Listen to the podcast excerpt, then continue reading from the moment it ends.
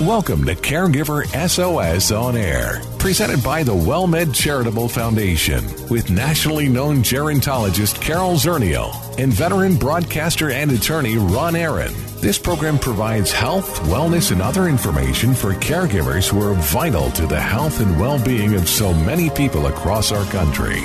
Now, here are your hosts, Ron Aaron and Carol Zernial. Well, thank you very much. I'm Ron Aaron. Carol Zernial, our co-host, joins us on our Caregiver SOS on air hotline, and we are FaceTiming as well so we can eyeball each other as we do this program. Carol is executive director of the WellMed Charitable Foundation, Next Avenue's top 50 influencer on aging, selected a year or so ago for that. Master's degree in social gerontology, and she has over 25 years experience in the field of aging or caregiving past chair of the board of the directors of the National Council on Aging, and Carol's executive director of the WellMed Charitable Foundation. And Carol, we got a great topic coming up because it really fits with what we've been talking about of the last couple of weeks and what we've been talking about on Take 10 as well. Well, compassion fatigue. So, how many of us are fatigued with the pandemic, with the election? Now, let's just add caregiving on top of that uh, and we can run run into trouble um, with just being overloaded. Well, we've got someone who's going to get us out of trouble. Stephen Chi joins us, director of wellness at Lifetime Wellness up in Dallas. He had an article in Next Avenue: Seven Ways Family Caregivers Can Combat Compassion Fatigue.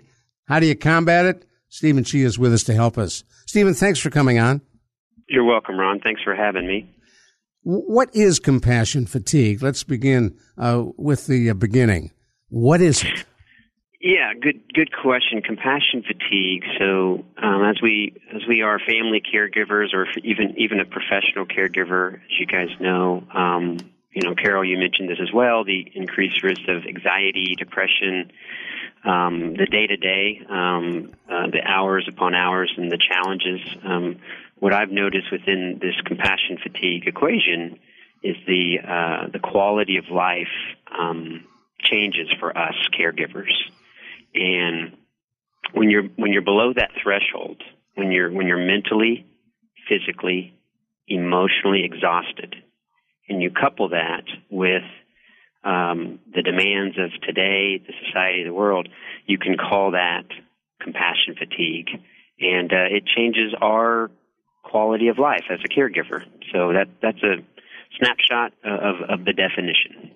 And how then do you go about combating it? And do you know you have it when you have it?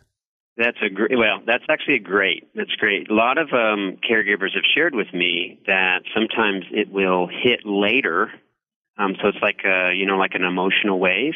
You may not know about the emotion at the moment, or you may be recognizing it, but then it hits your body or your system at a later time. So those emotional waves within this compassion fatigue is, is a very delicate process. It takes a lot of sensitivity to, to listen to um, everything going on as, as we live in a very fast paced world. However, with um, that sensitivity, with the ability to listen, over time, as a caregiver, you will find that you're, you're able to get in tune with how your system um, is, how your, your, your, your thoughts, your mind, your internal state, and then also physically, what your energy levels. And so over time, it can become more, uh, you become more aware of it. And some have to plan prior to the time of that um, threshold point. So it has a lot to do with sensitivity. Well, and that you know, I would add that sometimes uh, a caregiver may not recognize that they've hit this wall, that they've got compassion fatigue, and mm-hmm. so hopefully there are others um, surrounding friends and family who can help, you know, kind of nudge that awareness uh, that things are not going well. Very good point. Very good point, Carol. Now, Stephen, you had experience on both sides of the aisle. Uh, you were a caregiver for your dad for a period mm-hmm. of time. Tell us about that. Yeah, and that's actually the introduction to um, you know that family caregiving role, um, which uh, it, it's interesting. Um, I, I had no idea it would be such a gift to my life, you know, and you guys have maybe heard that before in this whole caregiving journey. Uh, but in 2008, I had a decision. Um, so I, uh, my mother and father, um, they had uh, ten children. So I'm I have nine brothers and sisters. Wow. Uh, but and I'm the middle child, and yes, it is true. I am the mediator as well, so that does play into it. But um, so I, I, I just um, I had it was a good time in my life. I was able to leave uh, here uh, in Dallas, and uh, my father lived in uh, Seattle, Washington and so I became his caregiver. He was struggling with um, heart heart conditions and struggles um, struggled at that time. And so um, I traveled there and um, really just stepped into the role without knowing much at all. Uh, really just led with my my heart. However, it's funny. I I actually received more um, than than I feel like I gave to him. Um, and at that time, I wasn't I wasn't really um, prepared related to even compassion fatigue or even the comments of that or the idea of it. But when you think about the safety plans and the transportation and the doctor visits and the care coordination and the, the management of, of the monies, uh, even technology, communications, grief, forgiveness, family relations, it adds up really, really quick adds up really, really quick. So that introduction was wonderful, very challenging, but wonderful. And then we moved into uh, elements um, of understanding. Okay, what what is a POA? What are those medical directors uh, for for for this individual, for my my loved one, and et cetera. So that's the the introduction. And then I I didn't know I'd be recruited back to Texas to long term care. Um, I'd worked I worked more in the hospital setting but now in long-term care, so skilled nursing, memory care, assisted living, independent living, home health, etc., and then working with the professional caregiver. So within the last decade, I've worked with the professional caregivers, and a lot of those professional caregivers are also family caregivers. So yes, both both sides of the aisle, Ron. It's been a most beautiful gift in my life. I foresee myself being a part of this journey um, for the rest of my life, and uh, it is exciting to, to be here and and uh, be be with you guys. Honestly, on on this topic. And what did caregiving teach you about yourself as you're caring for your dad? What was your dad struggling with? Um, he the the main thing that he was struggling with was um, he needed to be at sea level physically for his heart, and so that's why uh, Seattle was a, a good spot for him. But but he his struggles um, were uh, just the the day to day physical um, and the surprise um, with with his heart condition. So they wanted him to have a uh, a surgery, and he chose not to. And um, so I was a part of that process with him. Hmm. Um, and big decision, but uh, respectful. And um, you know, on my my end, what I what I learned um, was a lot of a of a reflection of myself. Um, one, I learned that I didn't know I had it, but I have I have that caregiving type of heart, which that caregiving heart is very unique. Um, I don't think we really understand how unique it is um, in my opinion, it's a gift. It's truly a gift. It it takes a lot of skills, a lot of skills, and uh, a lot of different avenues, a lot of different varieties of of situations. Um, but I've noticed that it takes that type of heart. So that was one thing, Ron, that I personally discovered was I didn't know that about my heart. And that's why I say it's maybe one of the best gifts in my life because of that and that um, that time with my father provided that uh, reflection for myself. Well, and you know, I, I we are always uh, filled with joy when we hear a caregiver talk about the gift of caregiving, mm-hmm. because so often they, we do talk about the struggles and the difficulties, and it can be both. It can be challenging and difficult, and still be um, a gift. And I liked what you said about you know discovering something in yourself but also the recognition that not all of us are cut out to be caregivers. It's not going to be a good fit for everyone. And so just recognizing, yeah, I can do this or wow, this isn't working. You know, it, in, in kind of taking a, a temperature check on how things are going is so important. Very, very important, Carol. And, and I, I would follow that up with, um, you know, because of the statements you just made, it's also very important over time that we, you know, we, as as you guys do on a daily basis, uh, and and me as well, invest into the caregiver because the, those hearts that are unique need that investment, and the, and it, isn't for everyone, and that's okay because we've all been given different gifts. But with this gift, to invest in that um, is is is essential, especially where we're headed um, with with the numbers. You guys know all the data. You know, we we, we see the data, and um, so that's what's exciting about the actual role. Um, and, and I I truly um, hope to be a part of that. What are the qualities, Stephen Chi, that you think make for the better caregiver? Um, the first is um, it's a bit of a mindset, Ron, but um, just to um, you know, lear- learning, uh, like like I mentioned, learning to be sensitive. It's a bit of a mindset, but to to to learn to not put yourself last, which is not always easy. You know, the ability to receive, um, just to be open to receive to, to receiving, um, to to be kind. So it's almost that take care to give care feel. Um, you you we have to be open as a caregiver to realize that um, you know we we are unique. Um, it does require um, for us to receive, and we do need that support system. So, I think it's uh, first for me, it's a, it's a mindset just to be um, um, open to uh, to it, to to the role, but also to to myself first and then others. And a lot of caregivers, it's reversed. It's all about everyone else, and then we forget about ourselves. All right, stick with me. I want to find out from you in just a moment. What are the seven ways family caregivers can combat compassion fatigue? We'll talk about it on Caregiver SOS on air, along with our special guest, Stephen Chi, Director of Wellness at Lifetime Wellness up in Dallas, Texas. I'm Ron Aaron, along with our co-host, Carol Zernial. The WellMed Charitable Foundation would like to remind you it is important to stay connected while social distancing.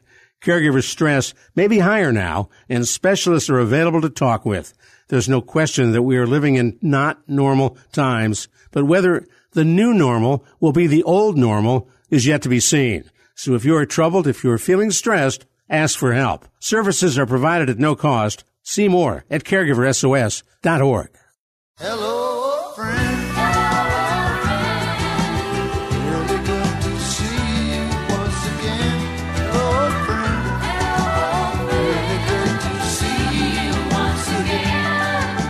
It's a perfect way to come back to Caregiver SOS on air.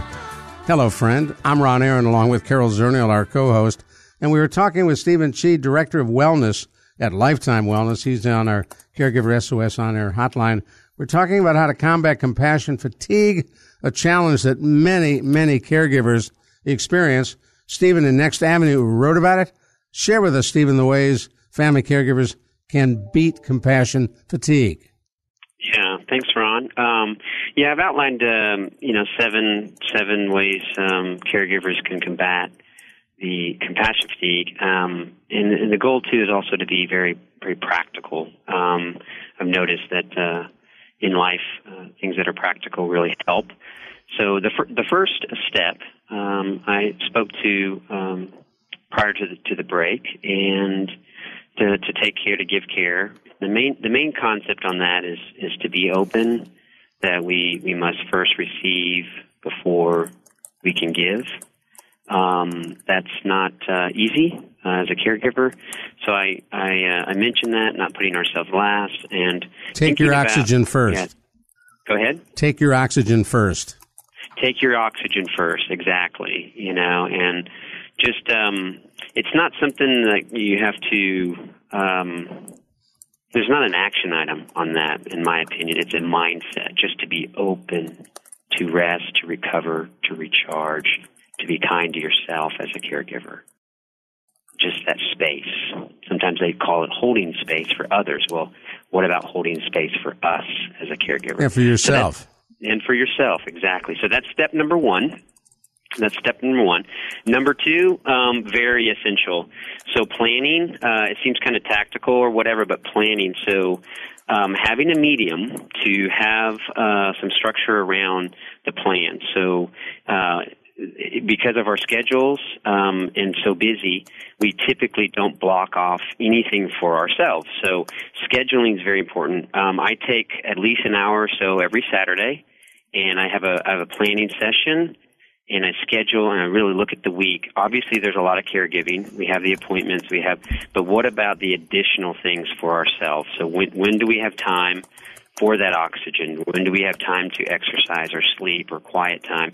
Each week's going to have a lot of variation, so we have to get flexible with that flow technique. However, planning is essential because we'll miss our doctor visits, we'll miss, um, you know, those those quiet times, we'll miss the spiritual practices that we may need to recover, sleeping, exercising. Our healthy boundaries start to get uh, uh, uh, stretched a lot. Weeks, some weeks are going to be tough. Some weeks are going to be extremely tough. Um, but we week after week after week after week, if that planning piece is um, not a part of our our journey, it, it's going to catch up. And like for fun, like too, is also like, do, do you have do you have any fun incorporated um, for that week to to recover and res- restore? So that's um, that's step number two, which is very very important. And then three. Three. Uh, emotional intelligence as a caregiver, so how to cultivate uh, the emotional uh, intelligence piece. We mentioned some of this earlier. But uh, you know the emotional waves that we all go through as a uh, caregiver, practicing to um, practice that a- active listening for for ourselves and then others, those those communications um, with that empathetic connection. A lot of this has to do with our tempo, our tempo of our thoughts and our words and multitasking. So emotional intelligence is a very very um, uh, it takes patience to uh, to, to grow in around self awareness, that positive outlook, overall adaptability, and empathy. So mm. empathy for others. Okay, great. That's that's kind of the uniqueness we talked about earlier. That the caregiver's heart, that is a gift. There's a there's an empathetic connection that that caregiver's heart can see. And I'll, give you a quick story. We were walking down a hall, and I was walking with uh, one of one of our caregivers, and there was nothing. Um, it was in a long-term care uh, facility, and we walked past her room, and she said, uh, "Just, just one moment, please." She stopped. She went into a room, and she came back out. Now there was no noise or sound. I, I, I didn't hear anything, and I said, "Hey, can I ask you a question? So, what did you just do?" Hmm. And she said, "I can feel that. I, I can feel that she needed me to check on her. And at that moment, I said, wow, so you have an empathetic connection with this resident at that level that you don't need to even hear the words or the, and you can, she said, yeah. I said, that's a gift. that's a gift. So think about that same gift with others, right? That empathetic connection. But as a caregiver around this cultivating emotional intelligence, also having that for ourselves as a caregiver. Can we be loving? Can we be kind? Can we be graceful? Can we be forgiving to ourselves? So and, and can that, we can we be in the present? Can we be in the present? Can we be in that moment? That's exactly right. So that's number three, which is a it, it takes some patience, but it's a it's a great one. Um, number four, um, many of you guys may have seen this, kind of that those Bill of Rights as a caregiver. The main thing I want to stress there is I've had thousands of caregivers kind of mention, man, when I take time for myself, I just feel so selfish. I feel so selfish. Well, it's not selfish. We have to flip the script on that. It's not selfish. And and so people say, well, uh, if I don't, if I if I take time for myself, it's gonna I'm not gonna have time for others. I understand the equation that we're talking about there, but it's back to that oxygen Ron. We have to receive, and it's not selfish, and we have we have to be able to have that balance. It takes time, but just that concept that it's not selfish is number one. Two, be honest with our capacity meaning our threshold. Um, we all have a different amount of energy, energy management we all have g- going through a lot of different things, a lot of different growth, a lot of different variables, um, a lot of different fears, etc. But just being honest with that, communicating that, um, and and being open to uh, uh, taking time, and then have the ability to receive. Well, selfish. Being honest with that. Selfish mm-hmm. is another word for I feel guilty. Yes. Yeah. I, I, I shouldn't be doing this. No. I don't yeah. deserve this. Right. Yeah, these, these are all, um, you know, these are all uh, cognitive behaviors that are going to drain us as caregivers. Yeah, we, we, we, we can't play in the world of guilt. We can't play in the world of selfish or I don't deserve. All of that self chatter um, is one of the, the greatest things that drain us. Um, and look at how many units of love we're pumping out each day already. So let's have that internal chatter going, draining us internally. So that not a good combo. But hey, this is this is why we're talking about it today. So we can we can improve. Well, I haven't used this line yet today, but it is what it is. It is what it is. You got it. So, um, number five is uh, Carol, you, Carol. You mentioned this earlier. Um, the support network, um, I had no idea personally, even becoming my own father's caregiver, and then even since then, that support group is essential without any question. It takes some time, so be patient. There's an, there, it takes an, a trusted internal circle. So you to realize a lot of people, you know, they, they don't want to, well, I don't want to bother people with my problems. Here comes that chatter again. Here's, here's the deal Take a look at that internal circle, be patient, be open, be open to it. Then, close friends, family, coworkers, sometimes a mentor, a counselor, even spiritual groups, just be open to having that support system.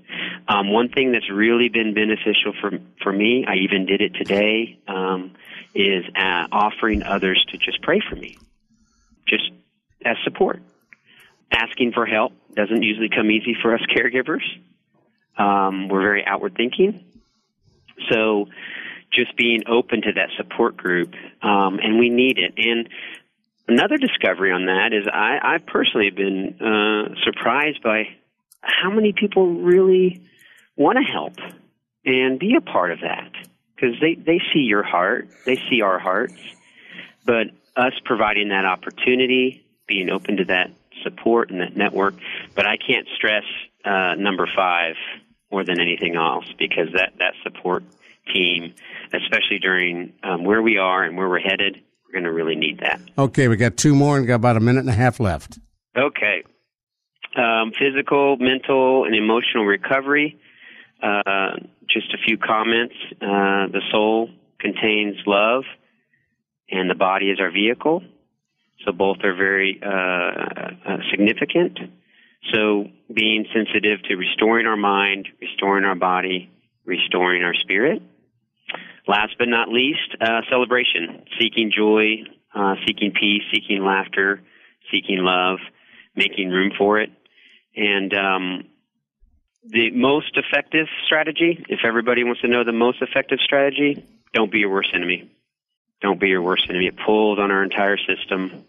We're going to make mistakes according to our internal performance scale. Kick the scale, see what it is, ask for forgiveness, learn from it, move on, but don't be your worst enemy. Number one strategy. I think that's a great strategy. And I love right before that, you know, adding fun. All of us mm-hmm. need to put fun. It doesn't matter if there's a pandemic. It doesn't matter if you're a caregiver. All of us need some fun in our lives. Yeah and humor can make a big difference as well. Mm-hmm. Mm-hmm. Well, for folks who want to get a hold of uh, your article, Next Avenue, you can find it online and they can learn a lot about it. And uh, for the Wellness at Lifetime Wellness, uh, is there information on the internet for folks to check out? Yeah, the best way to, to, to reach us online is www.lifetimewellness.us. Not to be confused with Lifetime Fitness. Correct. Lifetime Wellness. Thank you, Ron. Now, are you all just in Dallas or are you elsewhere? Uh, our facilities, were, our headquarters are here, uh, but we're across Texas, Oklahoma, and Colorado. Oh, that's cool. Mm-hmm. Mm-hmm. Hey, thank you so much. Really, really enjoyed listening to you and talking with you, and we appreciate uh, Stephen Chi coming on.